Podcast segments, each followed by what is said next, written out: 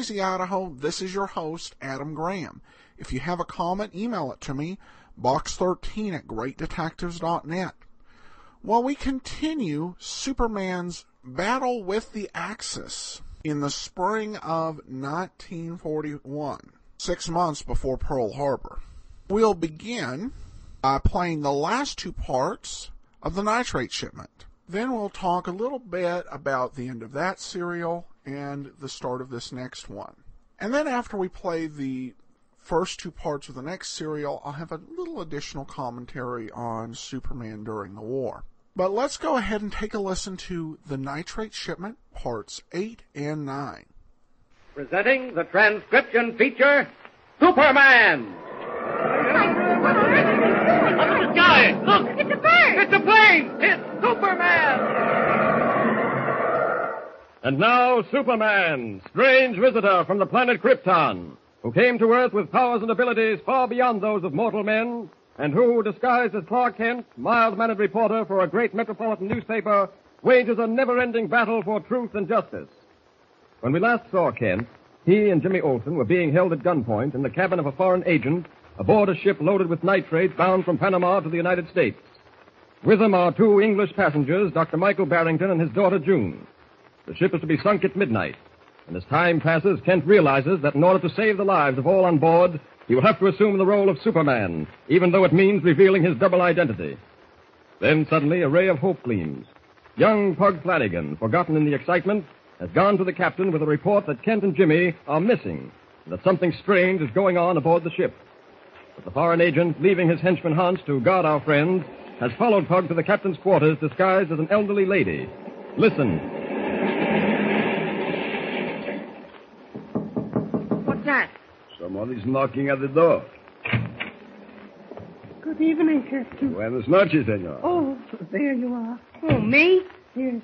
Uh, we have been uh, looking for you. We are having a little party in my cabin.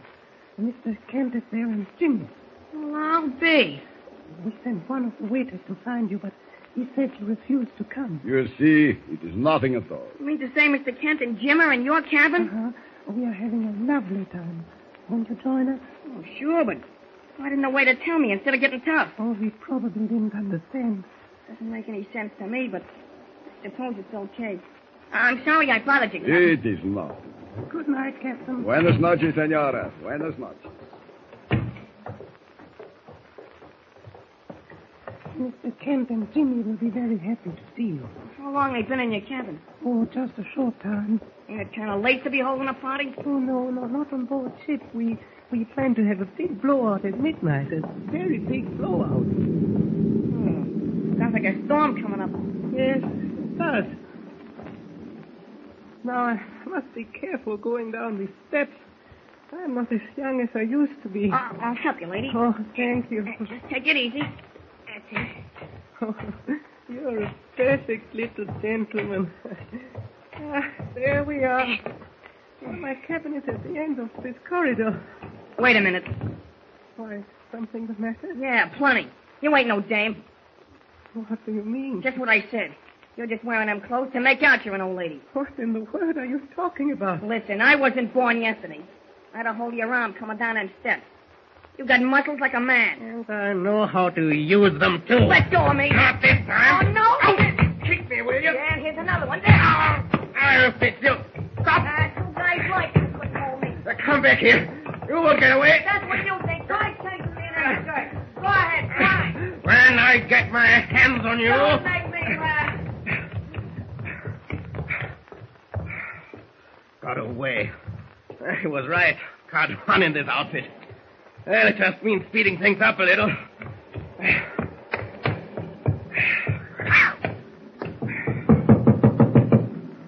Hans, open. You found him? Close the door. Well, I found him, but he got away. Oh, boy. You won't be so happy in a short while. Go up on deck, Hans. Keep a sharp lookout. We won't wait until midnight. I will make contact immediately and tell them to come ahead.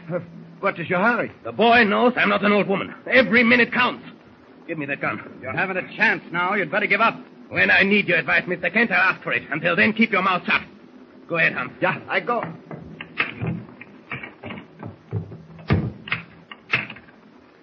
Now I want to warn each one of you that from this moment on, I'm a desperate man. If I fail in this mission, my life means nothing. So you see, I have very little to lose. Don't move. If you do, it will be the end for all of you.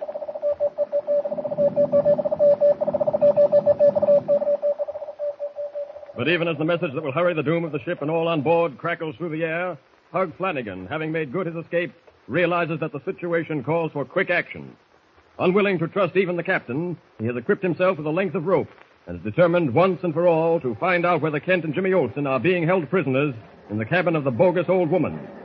Clutching his coil of rope, he slips silently to the deck above the cabin, reaches the rail, and leans far over.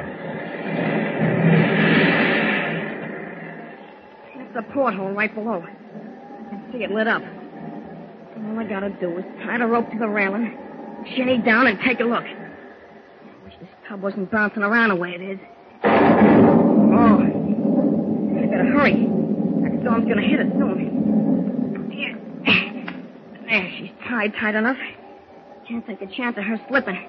Because if she does, I'm a dead pigeon. Okay, Flanagan, over you go. Wow. Almost lost my balance that time. Gotta be careful. Maybe I better tie the end of the rope around my middle. Just in case. Yeah. Yeah, that's better. Now to shinny down to that porthole.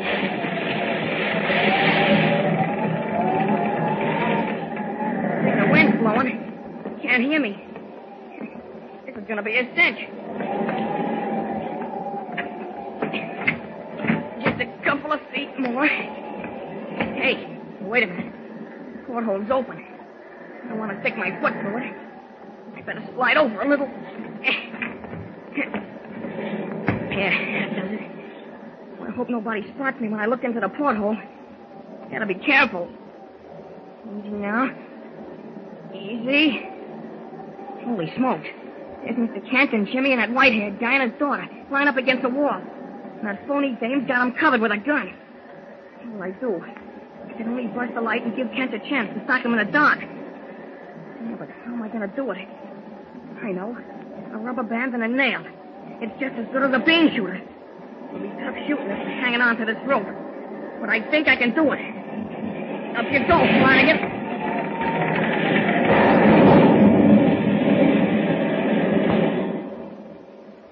While Pug climbs back up the dangling rope to go in search of a rubber band and a nail, the atmosphere in the cabin of the foreign agent grows more tense by the moment. Facing what he believes to be certain death, Dr. Barrington maintains a stony silence as he watches his daughter's wan, pale face for some sign of her cracking under the strain. Even Jimmy, accustomed to danger, seems to have given up hope.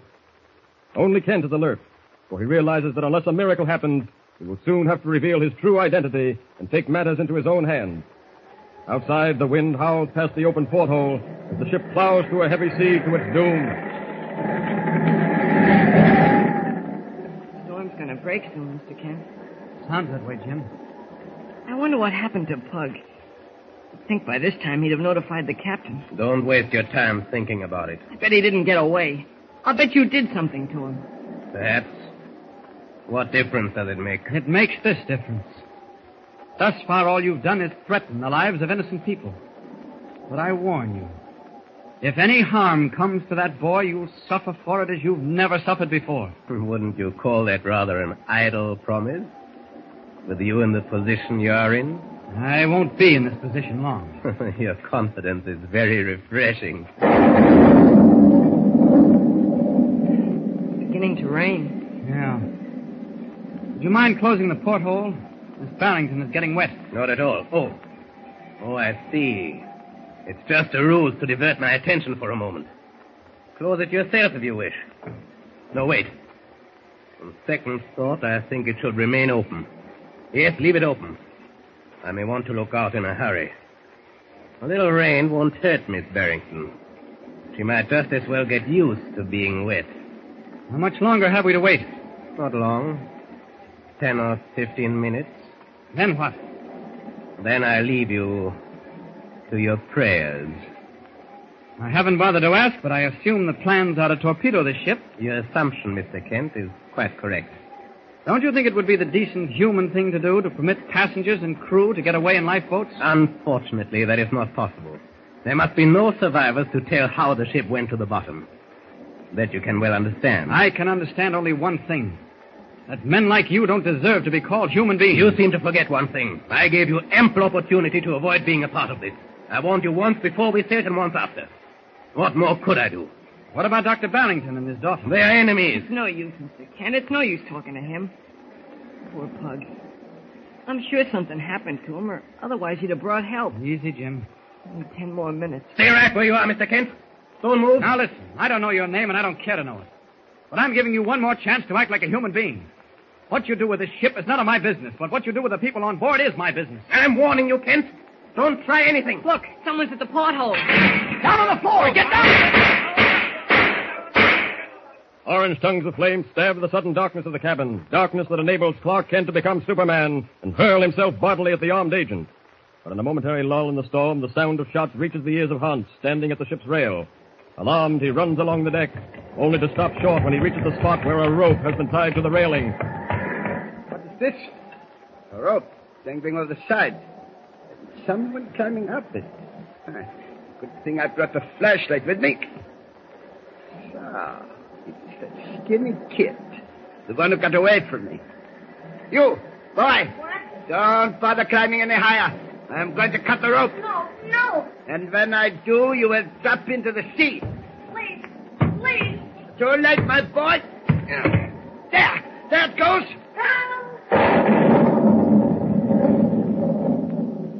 Pug's plan to shatter the light bulb and throw the cabin into darkness seems to have worked, but at a terrific cost. Can Kent, even as Superman, save the courageous boy from the dark, storm-swept sea? Don't forget to tune in next time for the thrilling conclusion of this story with Superman. Tune in the next thrilling installment of the transcription feature, Superman. Up in the sky! Look! It's a bird. It's a plane! It's Superman! Superman is a copyrighted feature appearing in Action Comics magazine. Presenting the transcription feature, Superman. Up in the sky! Look! It's a bird. It's a plane! It's Superman!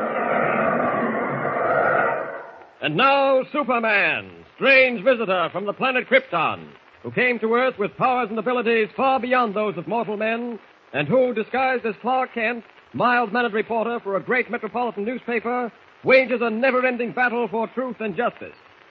In our last episode, we learned how young Pug Flanagan, in a daring attempt to help Kent and Jimmy Olsen escape from the cabin where they were held by a foreign agent, climbed down a rope suspended over the side of the ship, armed only with a nail and a rubber band. Fortunately, the cabin's porthole was open.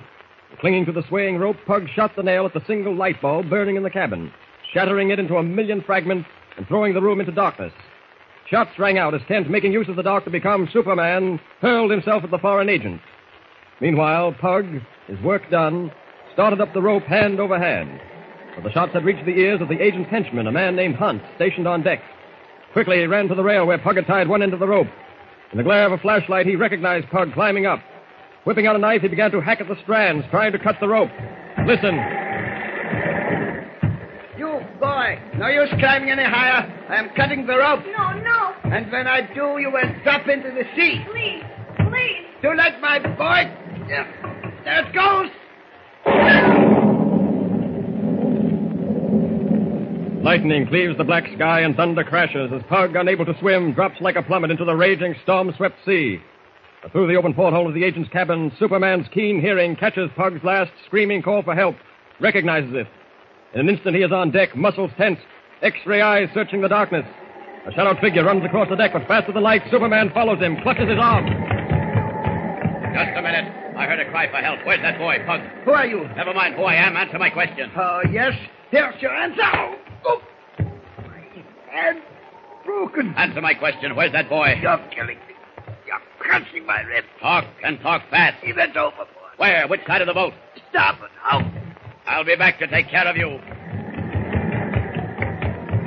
I don't know whether I can find poor Pug in all this storm, but I've got to try. He's on the surface, but all he can't have floated far. Up! Up!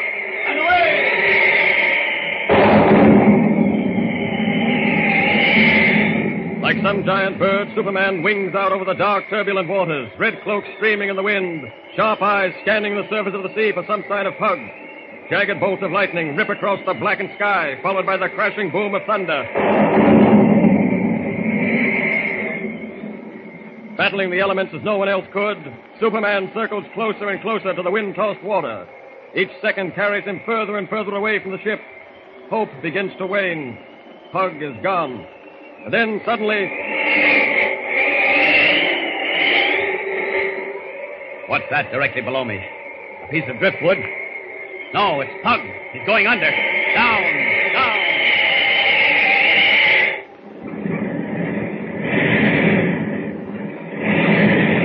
Okay, Pug.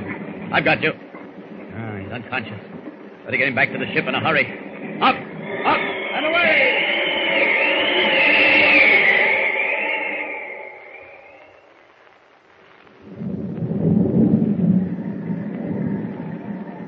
He had us all covered with his gun, and he said the ship was going to be sunk in ten minutes.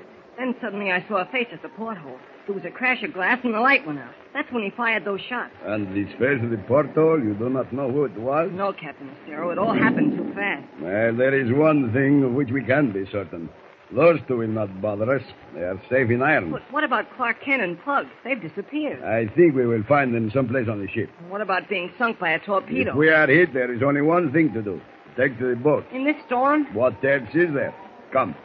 We will find Senor Kent and this boy you call uh, Pug. You don't have to look very far, Captain. Mr. Kent, I'm happy to see you, Senor. what happened, Mr. Kent? I thought sure that guy killed you. When the light went out, his gun was pointing right at your chest. How did you escape? Well, I, uh, I guess it was bad marksmanship on his part, Jim. Uh, how are the Barringtons? Miss Barrington fainted, but she's all right now. Oh. Her father's with her in her cabin. Have you seen Pug? Yes, yes, he's safe and sound. That's what brought me up on deck in such a hurry. I heard Pug cry for help. One of our foreign friends was trying to throw him overboard. Incidentally, what happened to that pair? They are both in irons, Senor. Oh, good. Now we can relax for a while. Oh, no, we can't. Not if we're going to be torpedoed. Jim, you'd better go down to the cabin and stay with Pug. Captain Estero and I will watch things up here. Oh, gee, can't I be with you? Well, Pug's alone in the cabin. And after what he did, I think he deserves some attention. What do you mean? Well, it was Pug who lowered himself over the side of the ship and broke that electric light bulb. No kidding. That's right. Boy, then he deserves more than attention. He deserves a medal. I'll go right down to him. In case anything happens, call me. I will. A very nice boy, Senor. Jimmy? Oh, he's tough. Now, look, Captain. Jimmy's probably told you everything, including the possibility this ship may be torpedoed. See, but what I am to do, Senor? Shall I give orders to turn back? I don't think that would help. I suspect the submarine lying in wait for us won't attack without a signal. If, as you say, the two men are in irons, there will be no signal. All we can do is watch and hope. Meanwhile, in the darkness of a forward hold, three decks below, a hushed voice rises above the sound of the ship's engine. Listen. Yeah? You said some time ago that we have another man on board. Yeah, in the engine room. You think he will have enough sense to find out where we are? How can I tell? I still do not understand what happened. I told you that young swine, the skinny one, climbed down a rope and threw something into the porthole. I caught him and cut the rope. At least we accounted for one of them. What good does it do us? Without our signal, Miller will not attack. We've got to get loose and free of these chains. You're wasting your time. Relax. Sure, sure. What difference does it make to you? This is my mission. I'm responsible for its success. Do you know what will happen to me if I fail? Quiet, quiet. Someone comes. Yeah, here. I could not come sooner. What have you brought? A hacksaw. It is all I could find. Quickly. Start on this chain between my hands Yeah, here. yeah, yeah. Can't you go any faster? You think we have all night? Do the best I can. What is doing on the ship? I do not know. I heard you were in irons. I come as soon as I could. Yeah, there. Through. All right. Give me the saw. Yeah. I'll do the rest myself. Go back to the engine room. We, we don't want anyone looking for you. When you hear the sound of a gun being fired, come at once to the lower deck. You understand? Ah, I understand. Now go.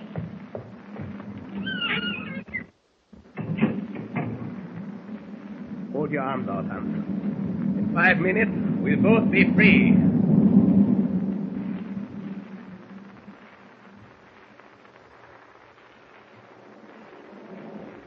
Go ahead. What happened after that? Well, when I ditched the guy who was making out he was an old lady, I figured something was wrong in his tub. Well, there was plenty wrong.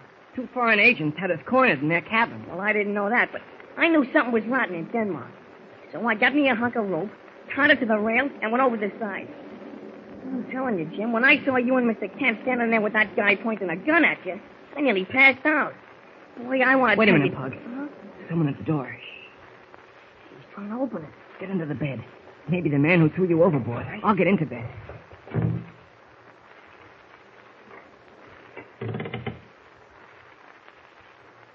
Oh. He's asleep, um, Ham. Yeah. We didn't have to bother him. No. Come on. We go to the forward deck and give the signal. Yeah.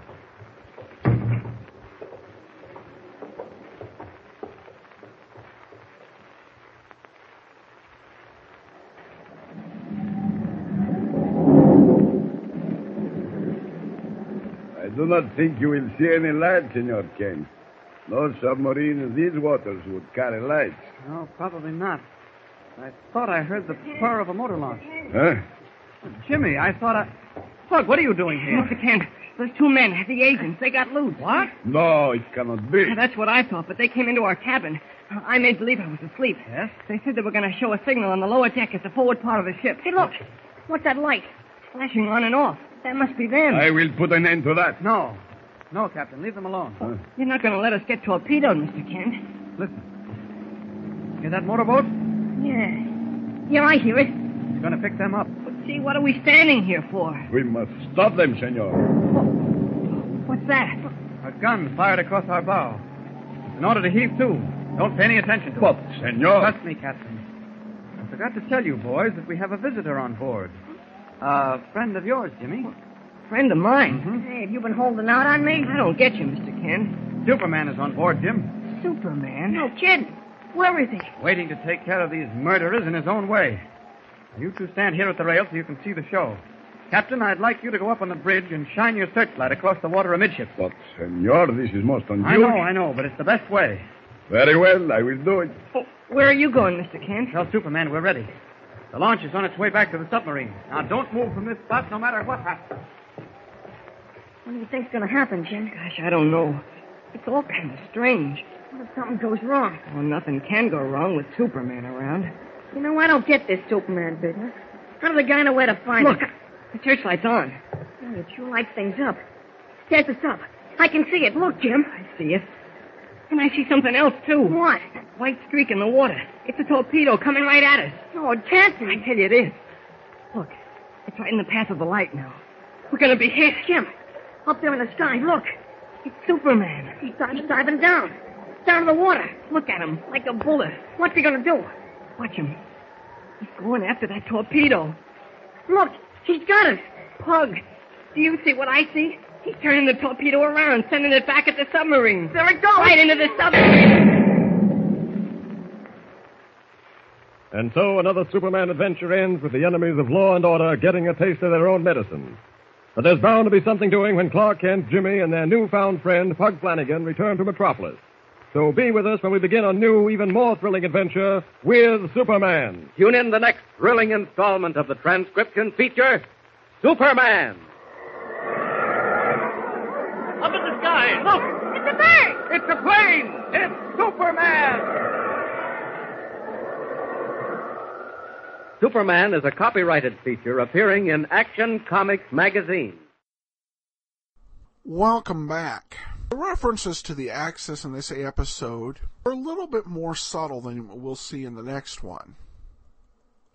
For the uh, main clue was that they referred to the British father and daughter as enemies. As we'll see in this next serial, the Nazi angle is a little bit more explicit. Uh, one final word on this serial. Despite, despite what the announcer said at the end, Pug Flanagan is never heard again on the Superman radio show. It was a shame because he was a fun character, but he was just one of those one shots. Alright, well, according to Michael Hayde, author of Flights of Fantasy, the uh, definitive book on the Adventures of Superman radio show. This next serial was actually adapted from the very first script they wanted to use that the network in 1939 and 40 said was just too hot to handle. And it is full of some excitement, and I hope you enjoy it. Let's take a listen to The Grayson Submarine Parts 1 and 2. Presenting the transcription feature Superman.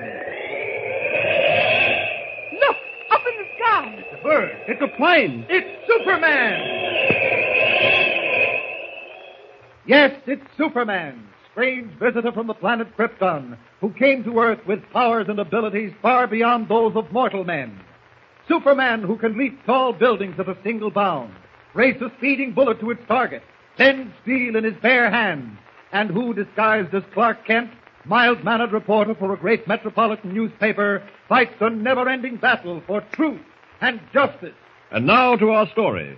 It begins far out at sea, deep beneath the rolling surface of the water, where a sleek gray-hulled submarine, modern symbol of America's first line of defense, slips through the murky depths like some giant, sightless creature of the uncharted ocean.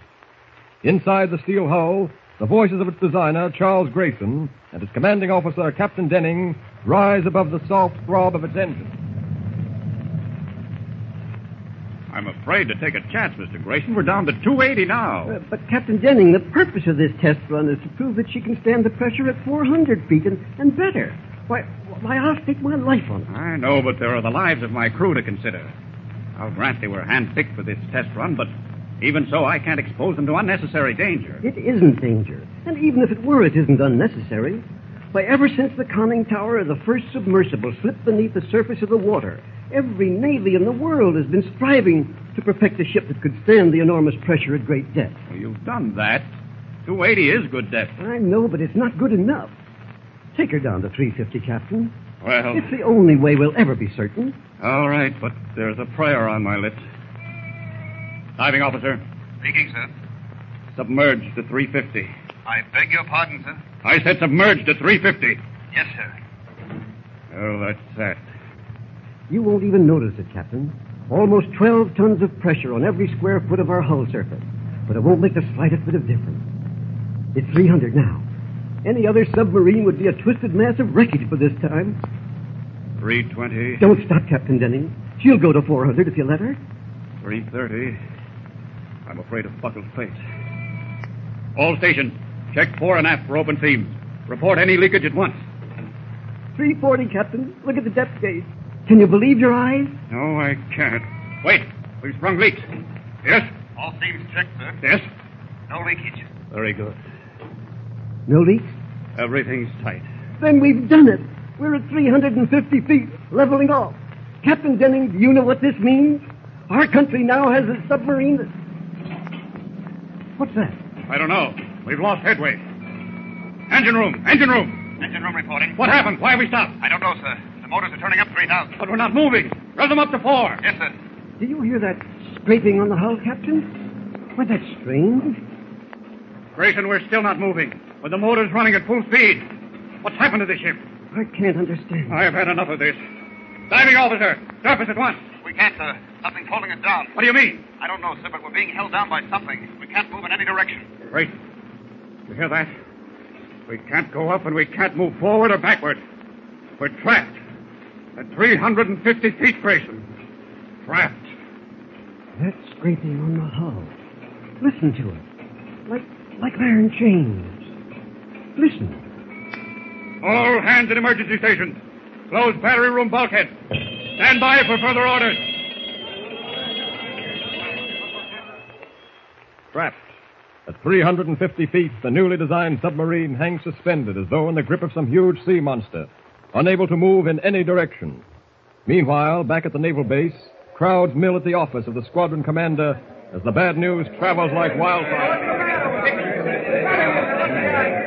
How many times I gotta tell you the commander ain't seeing nobody? Now stand back there. Hey, you. Well, my name's Kent, Daily Planet. I have a special pass. Okay. Now, now stand back there. Come on, now, everybody. Stand back. Now, everybody, get back. Commander Leeds? Yes? I'm Clark Kent of the Daily Planet. Oh, yes. Glad to know you, Mr. Kent. You're the young man who helped us out about a year ago, aren't you? Oh, it really wasn't anything. Well, they seem to think pretty highly of you. That's why you're the one reporter on the inside. You know what's happened, don't you? I think so. Grayson's new submarine is down somewhere off the coast. At a depth of 350 feet, and evidently unharmed. I don't quite understand, Commander. Neither do we, Kent. There's something strange about all this. Something very strange. Captain Denning, commanding the submarine, has reported his ship at 350 feet, but he's not on the bottom of the ocean. The water at that location is 2,000 feet deep. Then it hasn't sunk. No, but it can't move in any direction. How did you get all this information, if I may ask? The submarine is equipped with a special deep sea radio sending and receiving set. We've been in contact with it for the last hour. Oh. They're probably talking to Captain Denning in the radio room now. Would you like to listen? Oh, yes, I would. All right, this way. Anything new, Collins? Captain Denning signed off, sir, to conserve battery. Try to raise him again. Yes, sir. Calling S2V4. Calling S2V4. Come in, please. You'll have to stand close, Kent. The signal is weak. All right. S2V4 back. Come in. Ask him whether there's been any change. Yes, sir. Captain Denning, has there been any change? No change. We can't move in any direction. We seem to be caught by something. We hear peculiar noises on the hull as though iron chains were scraping against it. Come in. Ask him if the ship is damaged. Is your ship damaged, Captain Denning? No damage. No leaks. Pressure doesn't bother us. We have enough oxygen for 12 hours. Our batteries are getting weak. Yes, Captain. Captain Denning. Wait. We seem to be moving. Yes, something is dragging us. Something. Hello. Hello. What happened? He's off, sir. Raise him.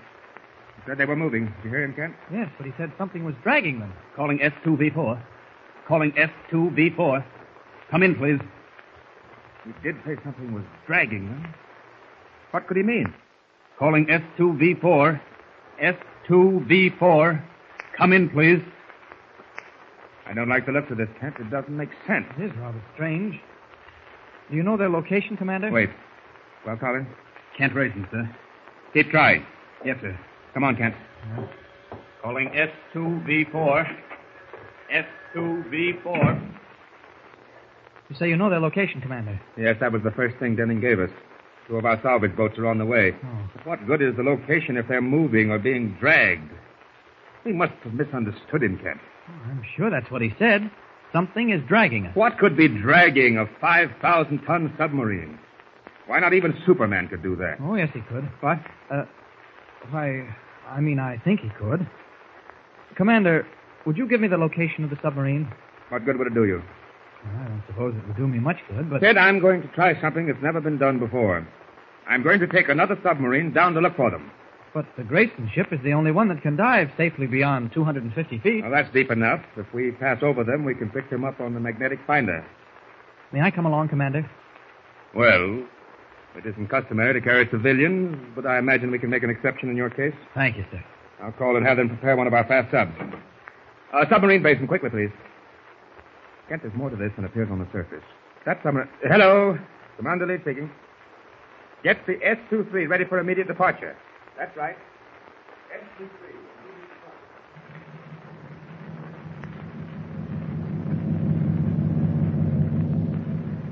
That big dial is the depth gauge, Kent. Oh. We're down 150 feet. The more water ballast we take on, the faster we sink. What's that hiss of air? Pressure equalizer. The pressure inside the ship must be equal to the pressure outside, or these steel plates would crumple like eggshells. We're at 200 now. We'll level off at 250. How do you level off? There are two rudders at the stern of the ship. We call them planes. They control surfacing and diving when we're under power. Oh. Now, you see, we're leveling off now at 250. Uh-huh. Now, watch this small dial with the red indicator. The moment we pass over anything made of metal, the indicator will tell us how far beneath us the metal is. But how can you be sure it's the submarine? Well, we can't. But the odds are with us. I'd give ten years of my life to see that indicator suddenly shoot. Hey, Kent! Something's happened. We're stopped. Oh. Only the motors are going, but we're not moving. Listen, Kent. That scraping on the hull. Didn't Captain Denning say Yes, that... he said they heard scraping on the hull like iron chains. Diving officer, Commander Leeds speaking. What's happened? We can't move, sir. We're caught in something. Can we surface? No, sir. Stop the motors. Have all men stand by at emergency stations. Yes, sir. Kent, the same thing that happened to Denning's ship has happened to us. It's uncanny. It's impossible. I don't understand the noise on the hull. Could we have struck a submerged wreck? How could we? We're 1,700 feet from the bottom of the ocean. Commander, is there an emergency exit from this submarine? Yes, there's the stern escape hatch. You can't use it at this depth, even with a Momsen lung. Uh, water pressure would crush a man to death. I'm willing to try it. Oh, Kent, you're mad. There's only one thing we can do. Release the disaster buoy. One of the salvage ships will send a diver down. It may be too late by then. What do you mean? Don't you remember Captain Denning's last words? Something is dragging. Now, look, Kent, I brought you along in defiance of all rules and regulations. This is an emergency, and I'm commander of this submarine. Like the crew, you take orders from me. Naturally, sir, but if I can be of any help. You can by keeping out of the way. May I look at the escape hatch? No, stay where you are. Commander Lee speaking. Diving officer reporting, sir. No damage to hull. Standing by for orders. Release the disaster buoy. Yes, sir. Now, Kent, there's no reason for panic. The ship isn't. Kent, where are you? Kent! Kent! Taking advantage of the few seconds during which Commander Leeds was receiving the diving officer's report, Clark Kent has slipped into the stern of the trapped submarine, determined to investigate the strange mystery of the sea as Superman. Will he be able to leave through the escape hatch? And if he does, what will he find in the darkness of the ocean depths? Don't forget, tune in again for the next thrilling episode with Superman. Look, up in the sky. It's a bird. It's a plane. It's Superman. Superman is a copyrighted feature appearing in Action Comics magazine. Presenting the transcription feature, Superman. Look, up in the sky. It's a bird. It's a plane. It's Superman. Yes, it's Superman, strange visitor from the planet Krypton, who came to Earth with powers and abilities far beyond those of mortal men. Superman who can leap tall buildings at a single bound, race a speeding bullet to its target, bend steel in his bare hands, and who, disguised as Clark Kent, mild-mannered reporter for a great metropolitan newspaper, fights a never-ending battle for truth and justice. And now to our story, which continues today in the office of Perry White, editor of the Daily Planet. A long distance phone call has come through from the naval base. Editor White listens attentively as Lois Lane, star girl reporter of the paper, stands anxiously at his desk. Yes, Yes, go on. Are you sure? I see. All right, Evans, thanks a lot. And call me if anything breaks. Right. That was Evans of Consolidated News. He's at the naval base. It doesn't look too good, Lois. What do you mean, Mr. White? Well, here's the story. The Navy sent that new Grayson designed submarine out on a test dive early today. It went down to 350 feet and then got stuck. Stuck? You mean on the bottom? No, it was diving at 2,000 feet of water. Well, anyway, it was stuck at 350. Couldn't go forward, backward, up, or down. But, Chief, that's impossible. Well, you haven't heard anything yet. A second submarine with the head of the naval base, Commander Leeds on board, went down to investigate. Evans just told me a report came in that the second sub just sent up a disaster buoy with a note in it saying that they were stuck at 250 feet. I don't understand it. Well, neither does anyone at the naval base. No matter what happens, this will make the biggest sea story of the year. Well, then why hasn't Clark Kent phoned it in? He's covering it, isn't he? For a very good reason, Lois. He's on that second submarine. What? That's right. Evans said Kent got special permission to make the dive. You you mean Clark's stuck down there at, at 250 feet? That's what I mean. You can learn something about reporting from this, Lois. Get your story no matter where you have to go to get it. That boy has courage. Courage? Clark Kent has courage? Why, he's as meek as a lamb and afraid of his shadow. Don't you believe it? Perry White talking. Yes? Oh, they are. Good. Good. Yes, I'll be there. Thanks. Uh, that was Evans again. They're sending divers down to attach cables to the submarine Kent is on in an attempt to raise it. I'm driving down to the naval base. It's only a 100 miles from here, and I can make it in two hours. Want to come along? Sure. Okay, grab a hat and meet me at the elevator. Make it fast. On the way. Give me the press room. O'Neill, Perry White. Hold the seven star final till you hear from me. That's right. I'll call you before seven.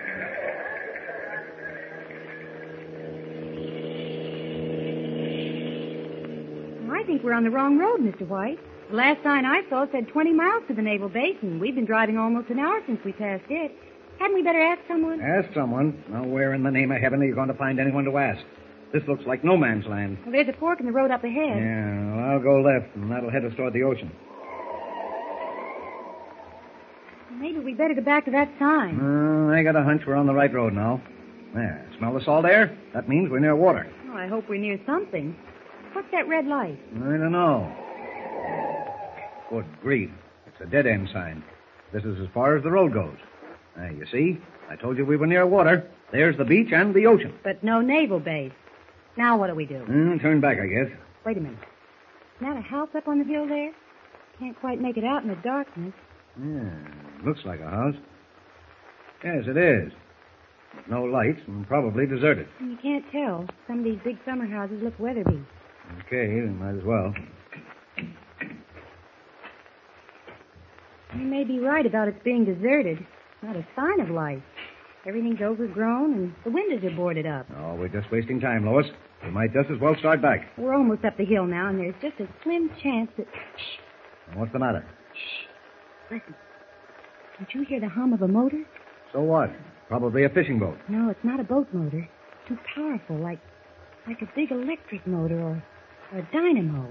Oh, you're imagining things. No, I'm not. Come on, let's get closer to the house. Don't move, either of you. I have your car. Uh, what's this? Uh, who are you? Quiet. I'm standing directly in front of you, but you cannot see me because of the darkness. My finger is on the trigger of a revolver. I warn you that if you make one move that I don't like, I will shoot you down like dogs. Do you understand? Yes. Yes, we understand. Good. Now hold out your hands, palms up. Oh. All right, Hans, put on the bracelet. Gentlemen. Uh, what is the meaning of this? I demand an explanation. You will get all the explanation that's coming to you. Lead them into the house with the flashlight, Hans. Yeah. Remember, I am following close behind you. Be careful. Go ahead. You'll pay for this. I'll have the police down on you so fast. Please, Mr. White, don't lose your head. The young lady gives you good advice. Never mind any advice. Open the door, Hans.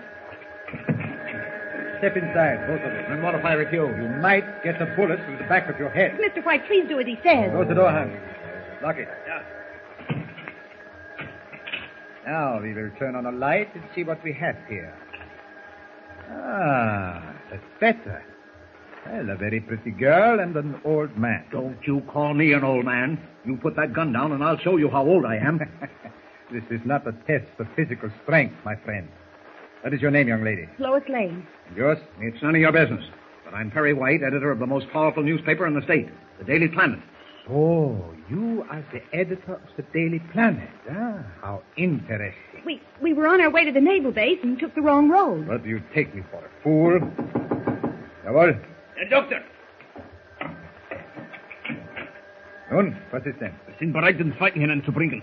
Sollen wir anfangen? Sofort. Now, Mr. White, you must have realized the danger of coming here as you did. But I tell you, we were lost Quiet. and we just... Naturally, neither of you can leave this house alive. There's too much at stake. For the time being, however, you will remain where you are, in this room. Very shortly, you will be joined by an employee of yours. What are you talking about? Within less than an hour, you will be joined by a man whom you both must know. A man named Clark Kent.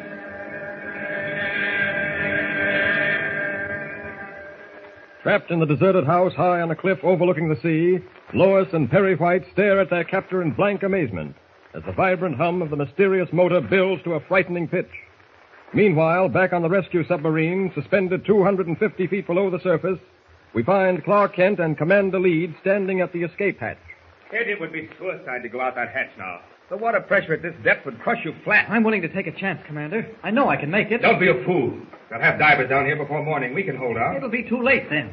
You remember the last word we got from Captain Denning on Grayson's new submarine? That it was being dragged? Well, that may happen to us at any moment. What good will divers do then? Oh, I can't think anymore. I, I don't know. Commander, there's something behind all this. Something, something sinister. No natural hazard could trap two submarines at different water levels and, and prevent them from moving in any direction. What do you think it is? What do you think stopped the Grayson sub at 350 feet and this one at 250? What could it be? I don't know. But there's only one way to find out. Through that escape hatch. Please let me try it. No.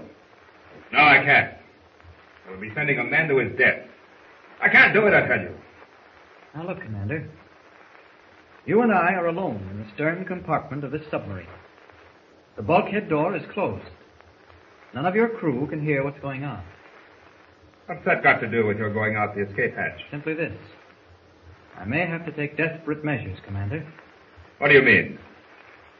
I may have to force you to let me use the hatch. I don't want to resort to anything so drastic, but... Oh, no, Commander. Stay away from that door. Get you out of your mind. Stand back. I'm ordering you to stand back. I'm sorry I have to disobey, but this is an emergency. I'll accept full responsibility and suffer whatever consequences there are. Now, which way will it be? With your help or without? Kent, for the love of... Commander Lee. Lock the door. Please. Tell him you'll be out shortly. Commander Lee. Please, Commander. Do as I tell you, please. I'll be out shortly. Very good, sir. Thank you. Now, what's your decision, Commander? You win, Kent. You're a young fool, but I admire your courage. Go ahead. Thank you, Commander. And now, I want your word as an officer and a gentleman that you'll make no attempt to stop me. You have my word. Good. How does the escape hatch work? It's a steel cylinder running through the stern of the submarine. Yes? There are two circular doors. That one you see ahead of you, and one on the outside of the hull. I see. You enter the cylinder, and I close the inside door. I then force the hull door open with compressed air, and. and. And I'm out. Yes. You're out. All right, let's go. Now, wait a minute. In that starboard compartment, you'll find a Momsen lung. I won't need it, Commander. Kent, it's the one chance in a million you've got. How else can you breathe going up through 250 feet of water? Okay. Is this? Yes. It fits over your mouth and nose. Huh? Be sure to turn the oxygen valve the moment you get into the escape hatch. Put the lung on now. You can keep the mouthpiece up until you're ready. Yeah. I don't suppose I look very pretty in it. Don't joke, Kent. Please don't joke. Well, I'm all set. Open the hatch. Now, I climb in there. Is that it? Yes. Okay, here goes. Goodbye, Commander. See you soon. Goodbye, Kent. And good luck. May the Lord forgive me.